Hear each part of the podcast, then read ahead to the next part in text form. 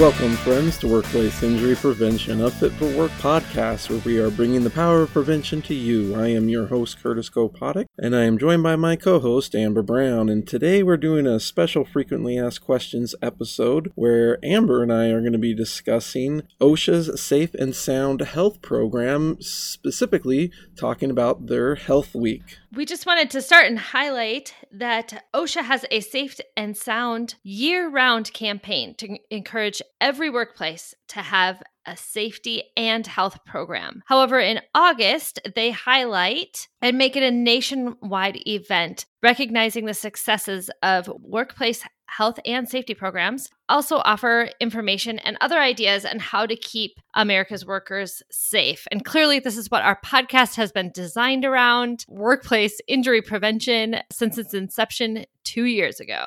We really did want to bring awareness to this week as it's a celebration and a great program to show that your company is doing what it can to take the initiative on things. So we do really love our listenership. We have a great listenership of safety professionals and people who care about safety. And we just wanted to make sure that everybody knew about this, if some people do not. But last year, there was more than 3,400 companies who participated, and love to see that number increase. There's way more than 3,400 companies in America, so we wanted to make sure that we could do our part to help bring this out so that way even more people can participate. That's pretty amazing. And as you know, our episodes usually come out on the 1st and the 15th of every month, and that is why you're getting this special episode out today on August 9th, the beginning of Safe and Sound Week for OSHA. You know, there's lots of different ways that you guys can participate, but the best thing is it can happen right where you're at. You don't have to go anyplace. You guys are going to work already every day, so checking out the OSHA website, looking for different ways that you can make your workplace more safe and promote the health and safety in the area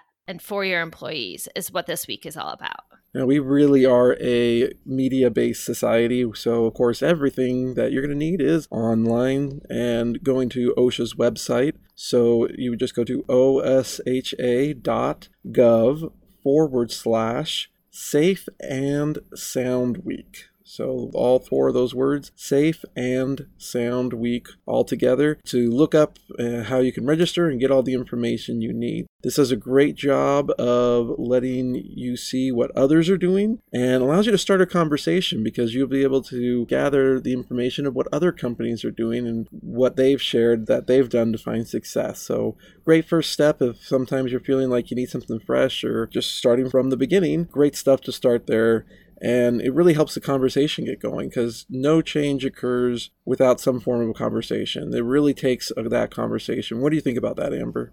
Well, that's exactly why we're bringing the podcast a few days early this year so that people can start the conversation early. You know, this could be one of the ways that you are preventing workplace health and safety is, hey, I listened to Injury Prevention Podcast, and that's how I started out OSHA Safe and Sound Week. So putting that on OSHA website registration is just one way to get involved. Now, the nice part is it really is just 3 easy steps online to sign up when you go to the website. First one, sign up. There's a nice button there. You just click, and after you do that, they will help you to plan to promote what your events are going with the graphics and activities and different programs. So a lot of different ideas you can put in there, you know, listening to the podcast, a great way to share the message of what you're doing to prevent injuries in the first place. And then that last step is show your recognition with the participation.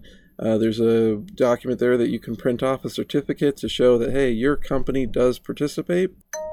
And most importantly, it shows that you're taking the extra steps. Now, there's a lot of different people that are going to appreciate this. First one is your employees. Another one is going to be OSHA.